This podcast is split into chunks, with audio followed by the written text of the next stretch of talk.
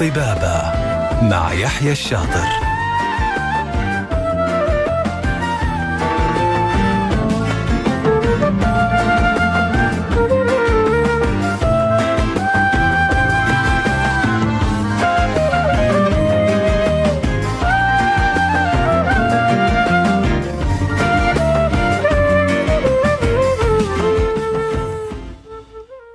بسم الله الرحمن الرحيم. السلام عليكم ورحمة الله وبركاته. يسعد لي مساكم مستمعينا وحبايبنا في كل مكان على إذاعتكم إذاعة ألف ألف إف إم الموجة السعودية.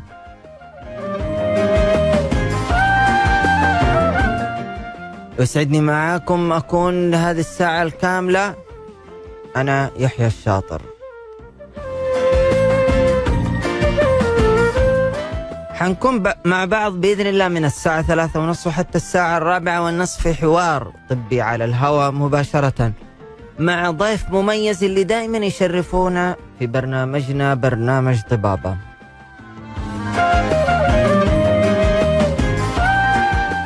في كل حلقة من برنامجنا برنامج طبابة بنطرح موضوع جديد. نتكلم فيه كل ما يتعلق بصحة الإنسان وعن الأمراض وكيفية العلاج والوقاية منها وبنتكلم أيضا عن آخر المستجدات والتقنيات الحديثة والتطور في القطاع الصحي والتحول في القطاع الصحي.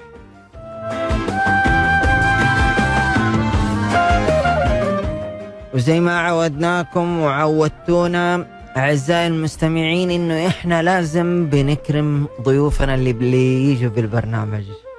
كيف؟ كيف نكرمهم؟ تيجوا تسألوهم أسئلتكم واستفساراتكم من خلال موضوع اليوم على الرقم 012616111 أو أنك ترسل لنا على واتس البرنامج 052 62 89 01 وحاب انوه انه حلقتنا بإذن الله حتكون متاحة خلال 24 ساعة من البث على اليوتيوب في حسابنا ألف ألف FM.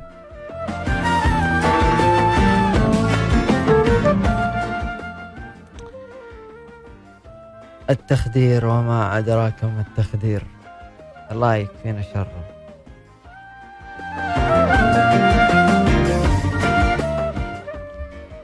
طبعا لما بس الواحد يجي لسيرة التخدير يجي له خوف ويجي له رعب. وأتوقع إنه هذا الموضوع يمكن هو وراثي. لازم تخاف من التخدير. لازم يصير عندك فوبيا من التخدير. طيب ليه؟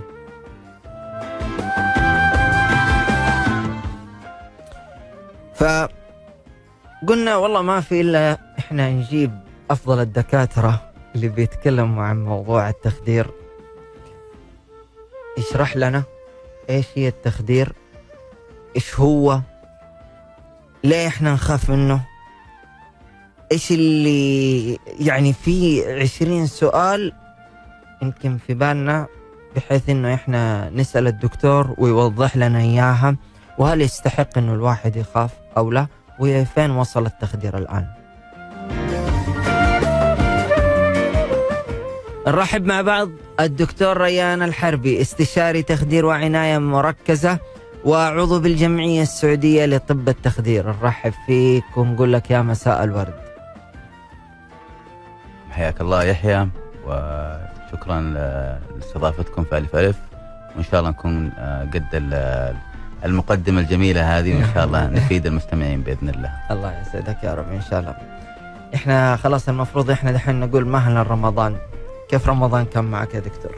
والله رمضان يعني عشان نكون صريحين العمل عبادة في رمضان إيه. وصعب لكن اللي يشغل نفسه ويفيد الناس ويحاول إنه يقدم حاجة سواء طبية إدارية تنفيذية أو مع أهله هذا كله إن شاء الله في أجر بإذن الله أكيد و... وعبادة لربنا سبحانه رب العالمين. والله يتقبل منا ومنكم وكل عام وأنتم بخير مقدما للعيد. خلاص ما باقي إلا على قولهم أربع أيام. كل عام والجميع بخير إن شاء الله مقدما يا رب إن شاء الله. طيب دكتور خلينا إحنا نتكلم. إحنا دحين الناس دائما آه يعني عندهم خوف من التخدير وأنا قلت في البداية. آه أنت ما شاء الله استشاري تخدير. فأكيد إنك حتفيدنا. أول شيء نبغى نعرف إيش هو التخدير بالضبط. طيب آه يعطيك العافية. ال- من ناحية ال- ال- لما نتكلم عن التخدير لغويا أو علميا يعني التخدير هو تسكين الشيء. جميل. ال- ال- ال- المصطلح العربي اللغوي له. لكن في في الطب آه، يستخدم التخدير آه، واكتشف من عام 1846 ميلادي في الولايات المتحدة في بوسطن. آه، بمادة اسمها الإيثر وهذه أحدثت نقلة نوعية كبرى في طريقة آه، تعامل الأطباء مع الأمراض. آه، على فكرة اللي رغم إنهم آه، مع بعض دائما لكن اللي اخترع التخدير جراح. آه ف طب ف- بس يعني هذا تقريبا يعني التخدير آه، تم اختراعه أكثر من 150 170 سنة الآن موجود التخدير. طب زمان قبل التخدير تحمل تحمل فأنت أي. ال- فهذه نعمة نعمة كبيرة نعمة من كبرى من ربنا، ربنا أي. سبحانه وتعالى يسر آه، اكتشاف ال- المواد المخدرة بطريقة طبية وعلمية وطبعا طورت في خلال السنوات اللي بعدها اكتشف التخدير النصفي ثم التخدير ال- اللي هو الفوق الجافية لتسكين الألم آه، في خلال ال 40 50 سنة اللي ما بعد ذلك آه، وهذا أحدث نقلة نوعية كبرى في آه، طريقة آه، الطب علاجيا آه، في أمراض مختلفة ومكن الناس من القيام مو بس بالجراحة الإجراءات الطبية المختلفة. ما هو التخدير؟ آه الآن اللي نسمع به التخدير في له أنواع مختلفة لكن الهدف الرئيسي منه إنه المريض يقوم بالإجراء الطبي بأقل أو انعدام ألم. وبيكون في راحة مستمرة بحيث إنه ما يكون حاضر هذا الإجراء الطبي وي- ويكون في سلاسة في انتقاله من المرحلة الأولى للمرحلة الثانية من العلاج. جميل. طيب آه أكيد إن التخدير له أنواع. يعني مثلا أنا لما أروح ال- اليوم أبغى أصلح آه، مثلا شيء من أسناني يقول لي حسوي لك تخدير. إذا جت واحدة تبغى تسوي آه، ليزر ولا تبغى تسوي أشياء لوجهها قالوا لها حنسوي لك تخدير موضعي على الوجه بكريمات. فبصراحة يعني ما عرفنا هل هي عبارة عن ابر ولا هي عبارة عن كريمات أو هي وهل إيش هي في تخدير كامل في تخدير نصفي. بعض الأحيان ال- ال- المرأة لما بتولد يقولوا بنسوي لك تخدير نصفي. نبى نعرف إيش هي. التخدير أنواعه يعني الرئيسية الأنواع الرئيسية تقدر تقول ثلاث أنواع. جميل. التخدير الكامل والتخدير ال- ال- النصفي وفي تخدير اللي هو الجزئي الموضعي تحته أجزاء كثيرة من التخدير أنواع مختلفة سواء كان عن طريق زي ما أنت قلت كريم على الجلد سواء كان عن طريق ابره مخدر موضعي في الأسنان أو في الحقن لعمليات التجميل آه، أو شوية أ- شوية مرحلة أكبر اللي هو تخدير جزئي لطرف محدد. تسوي عملية في صباعك تسوي عملية في في في الرسغ بتسوي شيء محدد بياخذوا عينة. ممكن تكون ال ال ال الحقنة هذه في منطقة محددة في الأعصاب فتنوم لك اليد تنوم لك الرجل بيصير عندك تخدير جزئي. لكن النوعين ال- الكبرى اللي هي التخدير الكامل أو ال- والثاني هو التخدير النصفي التخدير الكامل اللي هو هذا أكبر الشائع نوع عندك أيوه التخدير الكامل هو النوع الشائع وهو اللي اللي تقام فيه العمليات الكبرى وهو الناس اللي هم الناس يخافوا منه. التخدير الكامل إيه، طبعاً. هذاك- ما ما حد يخاف منه. في خوف لا في خوف ثاني مختلف في التخدير النصفي. التخدير النصفي اللي هو آه التخدير النصفي إبرة ال- الإبرة التخدير النصفي للعمليات القيصرية والعمليات الأخرى اللي اللي تقوم بتخدير للجزء السفلي من الجسم. وفي اللي هو جزء منه ينطلي تحته اللي هو إبرة الولادة لتخدير وتسكين الألم. وهو ليس تخدير لكن تسكين الألم وقت الولاده عشان تخفف الألم على الامرأة عندما تضع ال- المولود.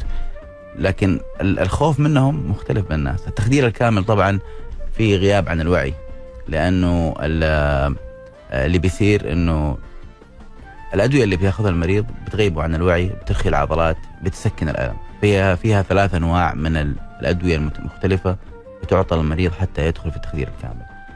ممكن تكون في البداية أدوية تكون تفقد ال- الشخص ال- التوتر والقلق وأدوية. هذا التخدير الكامل. التخدير الكامل. تفقد التوتر والقلق. وفي نوع من الادويه وبيغيب عن الوعي كامل يا دكتور. بيغيب عن وعي كامل بالنوع الثاني من الأدوية. بيغيب عن وعي كامل يسموها أدوية التخدير اللي هي المنومة. مم.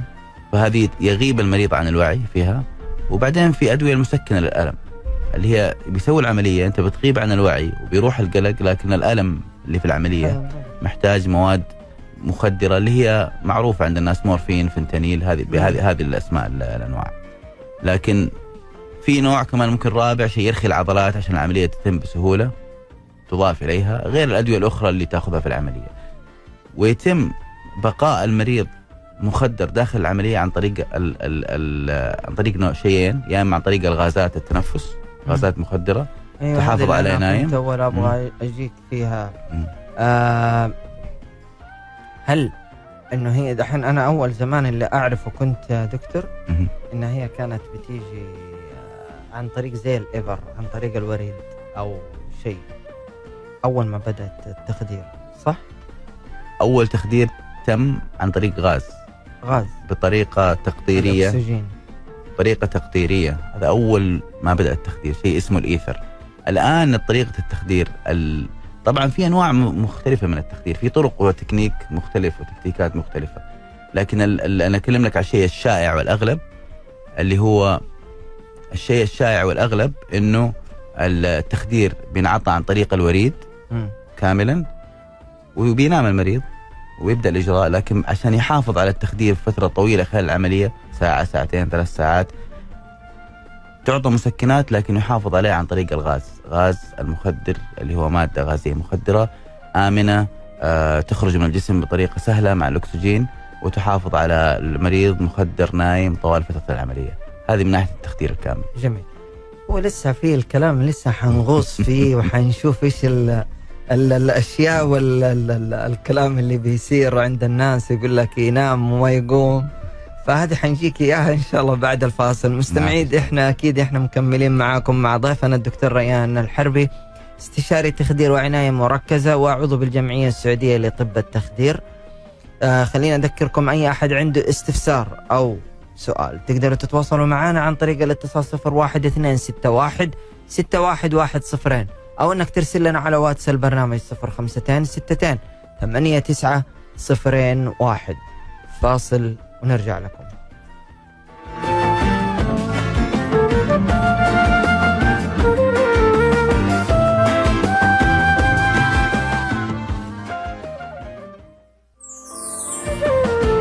طبابة مع يحيى الشاطر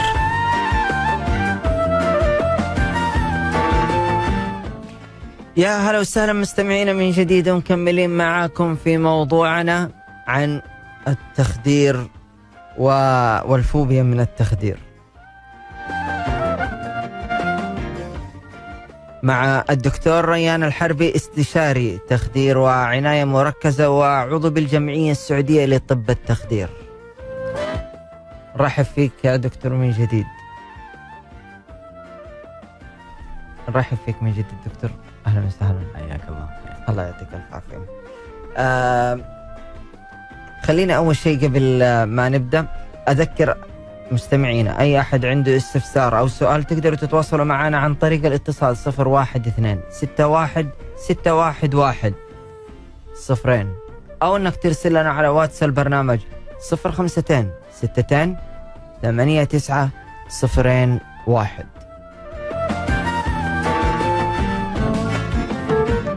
قبل الفصل تكلمنا يا دكتور عن إيش هو معنى التخدير وقلنا إنه هو عبارة عن يعني السكون في آه، موضع الألم. آه وتكلمنا عن أنواع التخدير وقلنا فيه هي شيئين أساسية اللي هي تعتبر التخدير الكامل والتخدير النصفي. فما قدرنا نكمل علشان كان في أذان عن التخدير الكامل. آه أنت قلت إنه يكون بعض الأحيان التخدير الكامل آه مو بعض الأحيان على طول يكون في نوع من أنواع المسكن. صحيح. هو هو جزء رئيسي من من التخدير ال- الكامل تسكين الألم. طبعا في حالات نادرة يكون في تخدير كامل من غير ما تدي مسكن ألم آه لإجراء غير مؤلم. إذا كنت محتاج تخلي المريض ثابت بس من غير ما يتحرك تقوم بالإجراء الطبي من غير ألم قد تستخدم التخدير الكامل من غير تسكين ألم. لكن هو عضو وجزء أساسي من التخدير الكامل أحد الأعمدة إنه يكون في مواد مخدرة للألم. وزي ما تكلمنا قبل الفاصل في ثلاثة أربعة أجزاء رئيسية طبيب التخدير يقوم بمحاولة تغطيتها بالمسكنات والمواد سواء عن طريق منوم أو مواد خافضة للقلق أو مواد مسكنة للألم. ومن ثم الاستمرار في مواد آه، منومة خلال العملية. آه، قد يضيف مسكنات ألم داخل العملية في حال أنها طالت وفي حال أنه يحتاج أنه يعطي مسكن ألم إذا كان الألم متوقع أنه يكون أكثر للمريض فهذه من ناحية ال- ال- المبدأ هي هو الطريقة الأساسية للقيام بالتخدير لكن في أشياء ما يعرفها ما يعرفها الواحد. التخدير الكامل اللي هو صح الطبيب بيديك الأدوية وبيديك المسكنات وبيديك المواد المنومة وبيقوم بوضع الغاز عشان تنام لكن هو إيش بيسوي وقتها؟ أو هو إيش الأشياء اللي بت- بيتم ملاحظتها ومراقبتها؟ طيب التخدير بيراقب النبضات، التنفس، ضغط الدم، آه، درجة هذا الوعي. التخدير يسوي. طبعا يعني الأجهزة ال- وتقنية التخدير اللي موجودة طبعا ما ننسى نذكر يعني نقوم بذكر إخواننا في تقنية التخدير أخصائيين تقنية التخدير اللي يقومون بتجهيز المواد التقنية وأجهزة التقنية للتخدير حتى يتم ملاحظة المريض خلال العملية. من قبل بدايتها إلى ما يصحى المريض ويخلص ويروح على غرفة الافاقه هذه كلها مراقبة بشكل مستمر بأجهزة آه، أجهزة في آخر تطور وآخر تقنية سواء كان نبضات تنفس نسبة الأكسجين في الدم ضغط الدم الأحماض أوقات نقوم بقياسها في الدم وحتى أوقات درجة ال- حركة العضلة والوعي. يتم كل قياسها خلال العملية. والقياس هذا يكون ب- بس- بطريقة مستمرة ويتم التعامل مع وضع المريض خلال العملية ومع الأدوية حسب نتائج ال- ال- القراءات اللي بدينا إياها اجهزه التخدير. فهو الموضوع يعني ما هو بس نوم المريض وينام ويصحى ويخلص العملية. يعني التخدير شيء والتنويم شيء ثاني التخدير كمصطلح كطب التخدير شيء مختلف. آه، أو- إنه المريض ينام لأنه مو شرط إنه التخدير يعني ينوم الشخص صحيح مو شرط ينوم الشخص وهذا باين عندنا في النوع الثاني اللي هو تخدير النصف. التخدير النصفي. صحيح. يعني هو فقط في التخدير الكامل إنكم أنتم تسووا التنويم؟ التنويم يتم عن طريق في الت- التخدير الكامل. أو إذا بتدي الشخص مواد منومة من غير ما تخدره تخدير كامل قد تستطيع إنك الشخص ياخذ مواد منومة إذا كان بيقوم بإجراء بسيط ما يحتاج إنه يتخدر تخدير كامل لفترة طويلة. لأنه هو فعليا خلاص يعني. تعدي لين عشرة أنت كده طبعا. آه bye bye. هو الموضوع مو العد لين عشرة هو الموضوع لما المادة نفسها أيوه. يعني تمسك. أنا. جربتها في عملية في ما عديت ثلاثة كده إلا أنا فطست. وفي طبعا خذ نفس في الأكسجين. هذه من الأشياء اللي نقولها طبعا. ال- التنويم يتم عن طريق الوريد غالبا في أكثر من 90% من الحالات. وليس عن طريق الغاز في الأكسجين إلا في حالات الأطفال. ف... فعليا هي من الغرفة المريض يبدأ ال- لا من نفس ال... لما أنت تكون-. إيه. على على على لس... نقول في الغرفة يعطوك أصلا المغذيات مو في الغرفة في نفس الإفاقة قبل مو الإفاقة اللي منطقة الاستقبال منطقة الاستقبال إيه. تبدا تبدأ أدوية القلق هناك وبعدين تروح على غرفة العمليات وبعدين تبدأ المواد المنومة الأكسجين هذا طريقة ل- لجعل المريض يسترخي انه يحس إنه مو عن طريق الوريد وطريقة أيضا لزيادة الأكسجين في في دم المريض قبل العملية. بس دكتور فعليا أنا بقول لك أنا مجرب فعليا تغيب عن الوعي. صحيح. وهذا من الأشياء اللي يخلي الناس عندهم فوبيا من التخدير. إنه أنا بغيب عن الوعي. فين التحكم؟ فين ال... كيف أقدر أعرف إيش ساير أنا كأني سلمت نفسي. يعني مية في المية أنت ما تدري شيء عن نفسك. آه ما تدري اشياء عن نفسك خلال التخدير أوقات شوية بعد التخدير وأوقات كمان قبل التخدير إذا في أدوية قلق. تكون الذاكرة مشوشة والوعي يكون ما هو 100% بعد التخدير عشان كذا في ملاحظة للمريض نحاول ما نخلي الناس يدخلوا عليه قد ما نقدر. وقبل التخدير المواد المضاده للقلق هذه أو المواد اللي تحارب القلق وتخفف القلق قد تخليك شوية تنسى الفترة هذه اللي من يوم ما تاخذ الدواء لين تدخل العملية تعطيك شوية الذاكرة ما تكون آه، مرتبة. هذه كلها فائده للمريض وكلها شيء يعني يخفف عنه يخفف عنه التجربة يخليه العملية اللي هو شيء مؤلم وشيء مضطر له المريض. غالبا. فيساعد ويساهم في إنه يكون الرحلة جميلة خلال هذه الفترة. طبعا مستمعينا إحنا أكيد رايحين ومكملين معاكم مع بعض بس بعد الفاصل آه وحنتكلم إن شاء الله عن التخدير النصفي مع الدكتور ريان الحربي استشاري تخدير وعناية مركزة وعضو بالجمعية السعودية لطب التخدير. فاصل ونرجع لكم.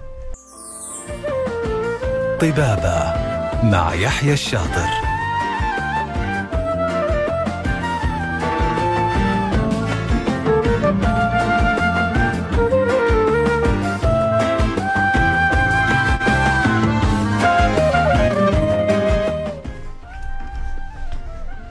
يا أهلا وسهلا فيكم مستمعين من جديد ومكملين معاكم في موضوعنا عن الفوبيا من التخدير.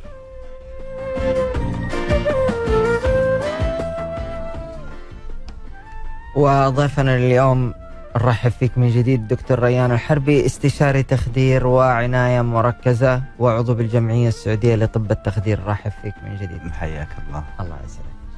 طيب إحنا تكلمنا عن خلاص التخدير الكامل وكيف الإنسان آه، يغيب عن الوعي.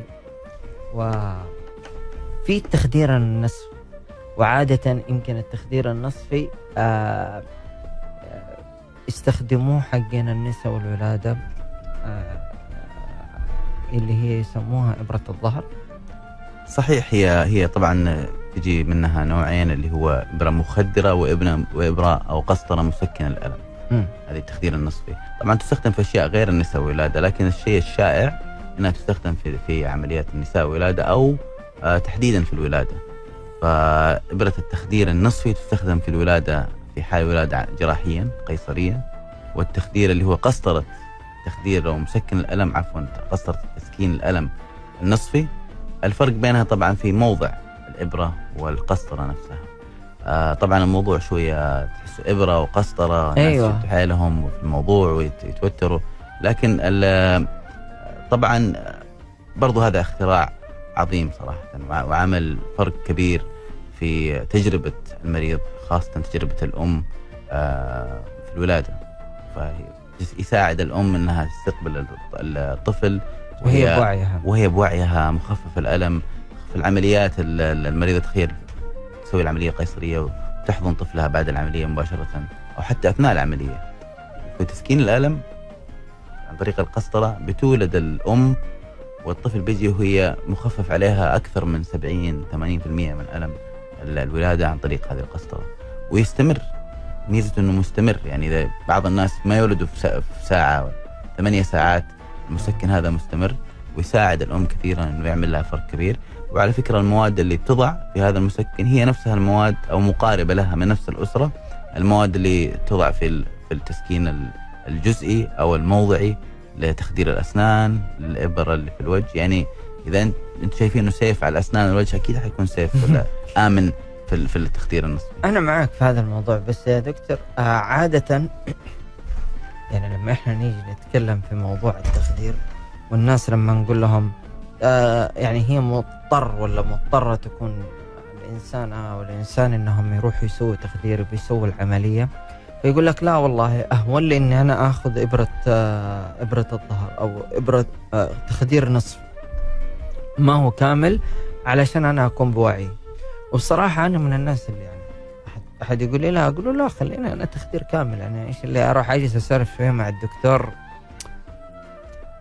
هل أنت تكون برضو بوعيك الكامل وأنت في صح- التخدير صحيح. النصفي؟ هو طبعا في النهاية الخيار للمريض يعني يعتمد على الحالة على حالة يعني إذا كانت في الرجل ولا حاجة ولا شيء صحيح فأكيد أنك أنت حتستخدم يعتمد على الحالة كشخص يعني هل هو قادر إنه يكون في وعيه اثناء العملية؟ هل إذا كان الموضوع مسموح إنه أو بإمكانه أخذ الكامل أو النصفي في النهاية يخير المريض قبل العملية. الطبيب يوضح له إيش فوائد النصفي وإيش فوائد الكامل ويوضح له الخيارات بالنسبة له وكيف حيكون الوضع؟ انه لا هو شاب ولا هو بصحته والعملية في الرجل آه وتقدر أو يقدر إنه ياخذ تخدير نصفي ويكون ما هو قلقان من ال- العملية هم شغالين. فطبعا النصفي له فوائد كثير لأنك ما بتغيب عن الوعي تحافظ على تنفسك الشخصي بتخلص على طول وأنت بتشوف الناس وعارفهم. حلو هذا موضوع تنفسك الشخصي.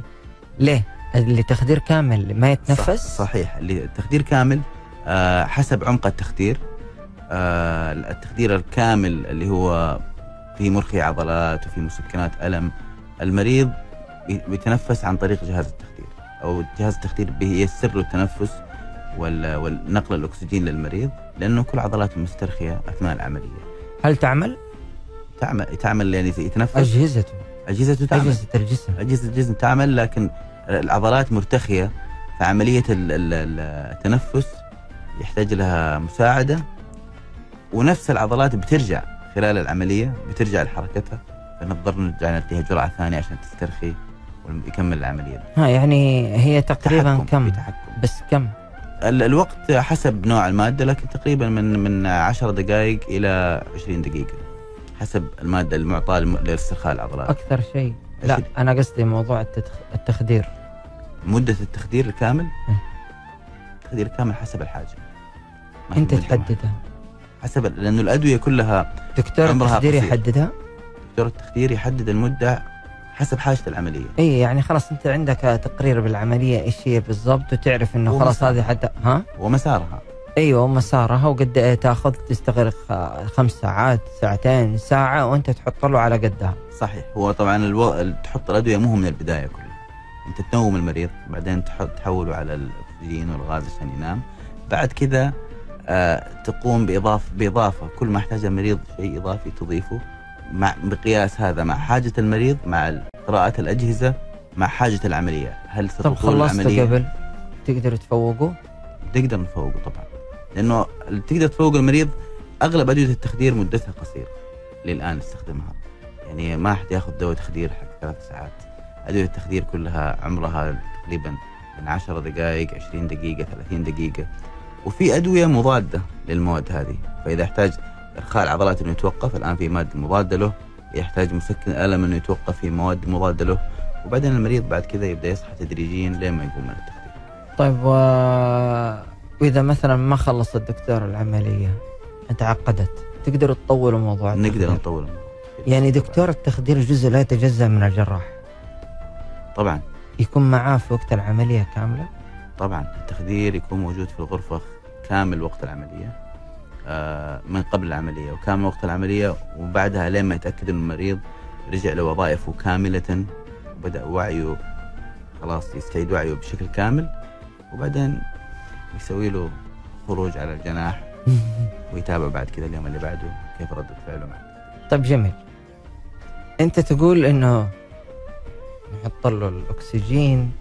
عارف ما شاء الله يعني مستمتع بالكلام بس إحنا نخاف. يعني أنا بدأت أرتجف.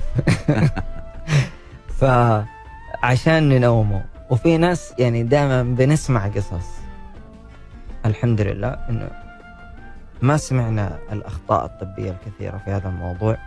آه إنه والله في ناس نامت وما قامت.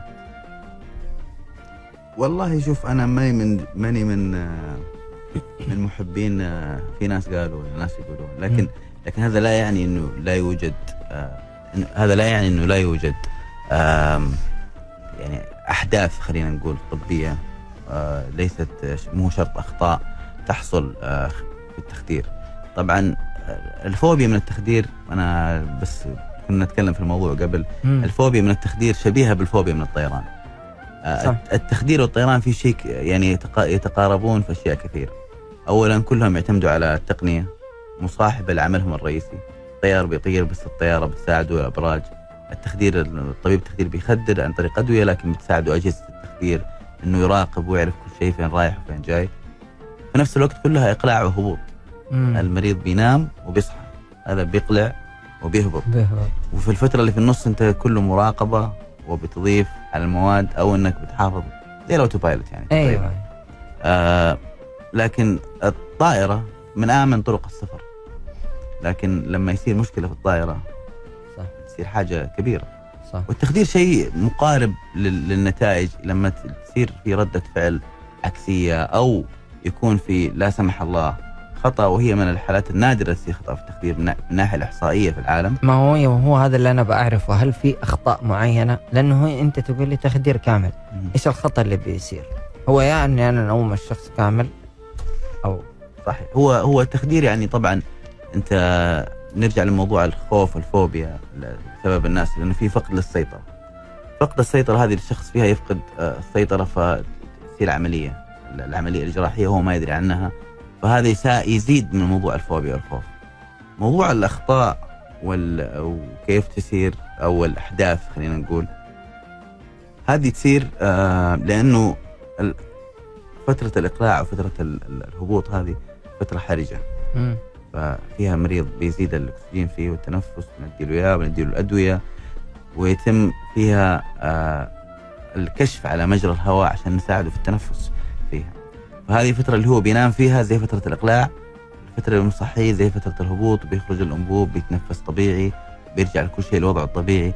فهنا هذه مرحلة حرجة في ال في ال في ال في الأرقام الحيوية للمريض أو العلامات الحيوية. أيوة. فالأشياء اللي ممكن تصير إنه انخفاض شوي في نسبه الأكسجين آه موضوع النبضات موضوع الضغط هذه كلها لو صار فيها مشاكل طبعا يسموها بالإنجليزي كاتستروفيك اللي هو شيء يعني كارثي مم. فعشان إحنا نحاول إننا إذا ما كانت. المراقبة.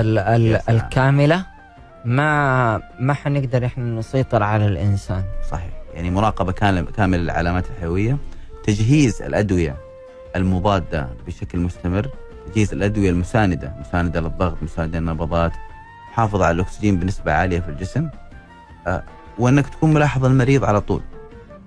وتعرف متى يكون في يد عون لك يكون في مساعدة. هذه الأشياء لما كلها تجهزها تكون نسبة الأخطاء والمشاكل نسبة ضئيلة ضئيلة ضئيلة جدا. هي من أقل ال- ال- ال- النسب. نسب الأخطاء في التخدير تعتبر من أقل النسب في من ناحيه الطبية كاملة ولكن عندك خلفية كم؟ ال- ال- النسبة طبعا متفاوتة حسب الدراسات من واحد إلى 200 ألف. دراسات واحد إلى واحد بعض الدراسات واحد إلى مليون. لكن هذه كلها آه في النهاية واحد إلى 300 ألف بعض واحدة من الدراسات. لكن هذه كلها آه ما تفرق مع مع الناس ومع مع الإعلام والوجود لأنه الخطأ الطبي في التخدير يؤدي إلى يعني العين تكبر على الموضوع. لأنه النهاية مو هو جرح اي ولا النهاية النهاية حياة. أكيد. ف... فلازم الواحد يكون لما سواء كان طبيب التخدير أو. أو الجراح أو الفريق اللي. لازم يكونوا واعيين ومستوعبين آه، بشكل كبير جميع العلامات الحيويه للمريض ومجهزين جميع أشياء الطوارئ عشان يكون رحلة المريض آمنة من البداية للنهاية. جميل مستمعينا إحنا أكيد إحنا مكملين معاكم آه بس بعد الفاصل وحنتكلم بإذن الله في آخر جزئية من البرنامج عن آخر التطورات ورؤية المملكة في القطاع الصحي مع أيضا الدكتور ريان حربي استشاري تخدير وعنايه مركزة وعضو بالجمعية السعودية لطب التخدير. فاصل نرجع لكم.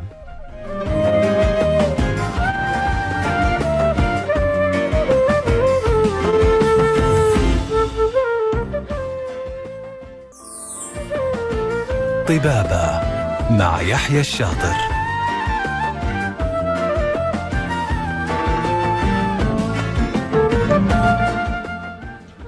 يا هلا وسهلا مستمعينا من جديد مكملين معاكم في موضوعنا عن التخدير والفوبيا من التخدير.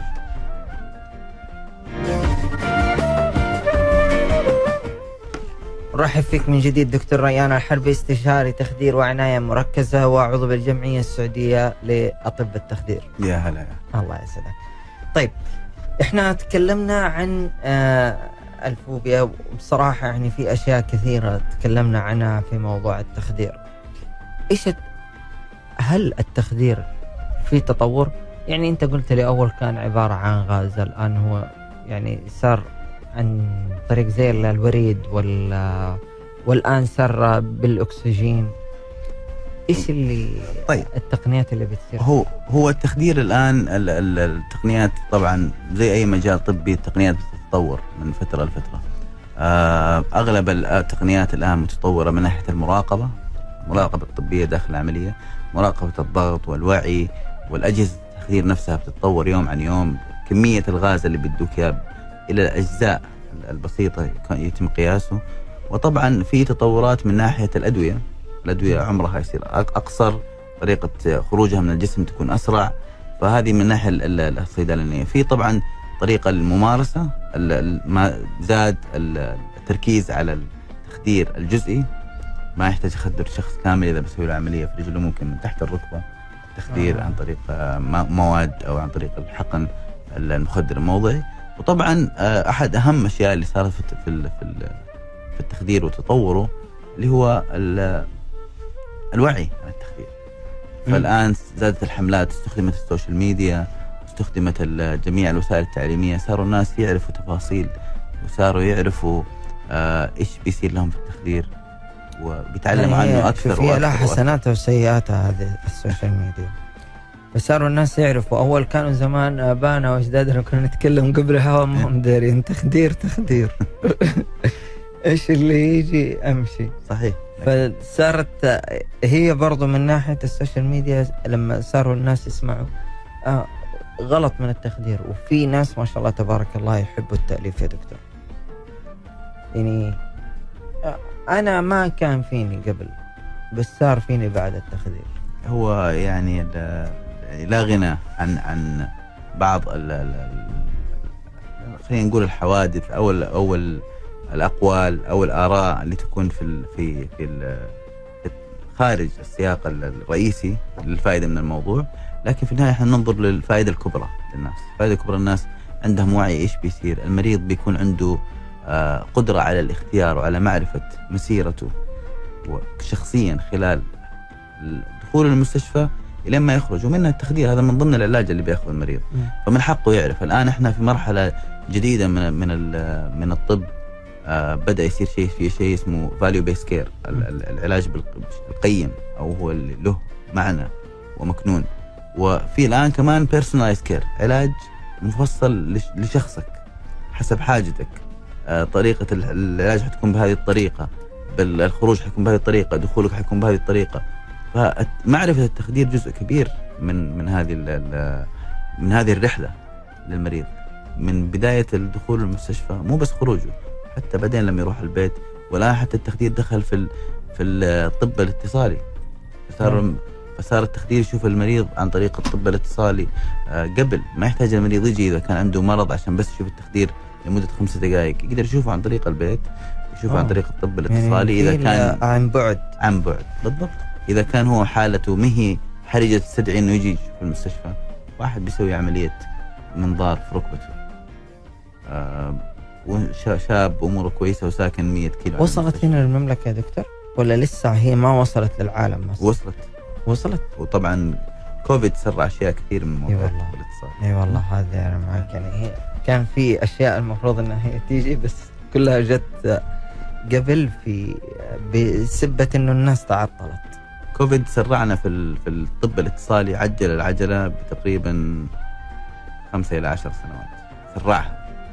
إنه اضطرينا ندخل ونسويه وشفنا الفائده منه مضطرين واستفدنا كثير. في النهايه طيب ما شاء الله يا دكتور أنت يعني سمعنا عنك إنك كنت أول في الإدارة في شركة الصحة القابضة. هل آه يعني نبغى نعرف إيش آخر التطورات اللي في القطاع الصحي وهي تم يعني ما زالت متماشية مع رؤية المملكة 2030 بحذافيرها؟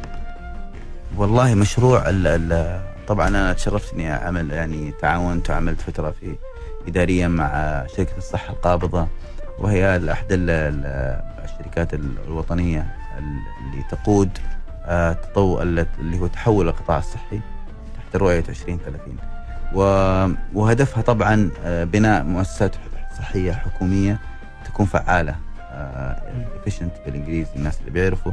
وخلق يعني مستوى كفاءة صرف كفاءة آه، وصول للمريض آه، تطور في في الصحة ووصول ووقاية في نفس الوقت بحيث أنها تكون شبكة صحية كاملة يستفيد منها المريض. ومن هنا قامت فكرة التجمعات الصحية آه، في في المدن المختلفة مختلف مدن المملكة. فالتجمعات الصحية هدفها الرئيسي أنها تدي المريض علاج ووقاية ووصول وكفاءة في الصرف وكفاءة في العلاج ومسؤولية في نفس الوقت. تحويل تحويل المج- المجمعات والتجمعات الصحية لشبه شركات خاصة يكون عندها مسؤولية. دائما إحنا. كنا نقول وطبعا جزء كبير منه يتم عن طريق مشاركة القطاع الخاص. هذا مشروع كبير مشاركة القطاع الخاص في في القطاع الصحي وتطور القطاع الصحي.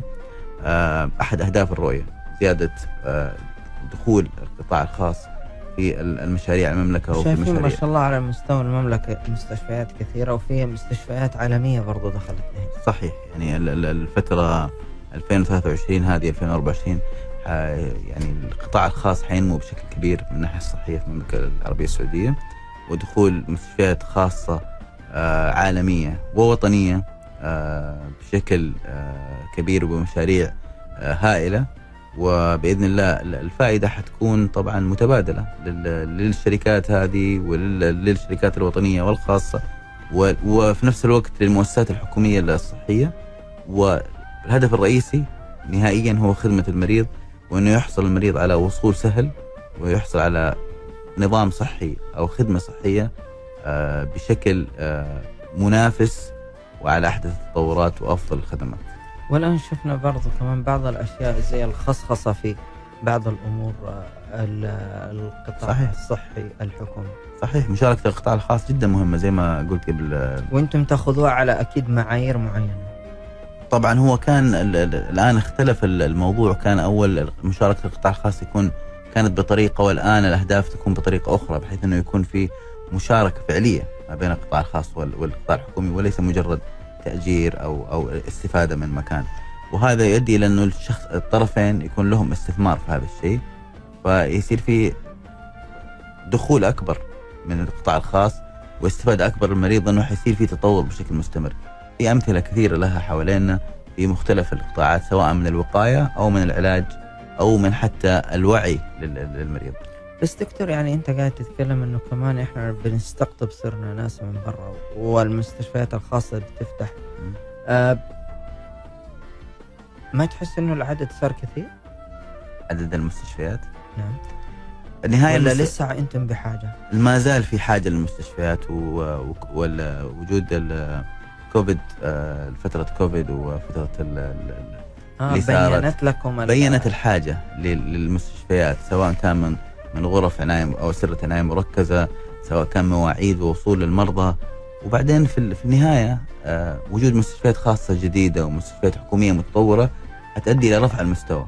البقاء للأفضل والفائدة ال- ال- يعني الكبرى في الموضوع للمريض والمواطن السعودي والمقيم السعودي. فهذا في النهاية يعود على الفائدة. التنافس بينهم شيء جدا ممتاز. تطور الخدمات جدا ممتاز. وهذا كله آه، يخلي السوق يعني السوق الصحي ال- الخاص آه، يصير فيه مسؤولية. إذا صار في تنافس صح. كل واحد بيقدم خدمات أفضل يصير في تبادل مسؤولية إنه لازم نرفع مستوانا مو بس من ناحية التسويقيه حتى من ناحية الخدمات الصحية. والتطور, والتطور. السريع اللي حيصير فيه. صحيح. لأنه كل واحد يبغى يكون أنا أفضل. صحيح صحيح. وهذا في النهاية أنا وأنت وباقي الأخوان كلهم مستفيدين أكيد صحيح. للأسف والله يا دكتور إحنا وصلنا لنهاية هذه الحلقة. آه شكرا لحضورك آه وأنك شرفتنا في برنامجنا برنامج طبابه الله يعطيك العافية وشكرا لك والمستمعين. وإن شاء الله أكون أفدت الناس ولو بشيء ضئيل. لا بالعكس ما شاء الله تبارك الله استفدنا منك يا دكتور. نشكر الدكتور ريان آه، الحربي استشاري تخدير وعناية مركزة وعضو بالجمعية السعودية لطب التخدير. شكرا ل آه، على المعلومات المميزة اللي طرحتها لنا. شكرا لزميلي من الإخراج البث آه، خالد القايدي. شكرا أيضا لكم أنتم مستمعينا ولسماعكم لهذه الحلقة وإن شاء الله أنكم استفدتوا واستمتعتوا معنا في الحلقة من برنامجكم برنامج طبابة.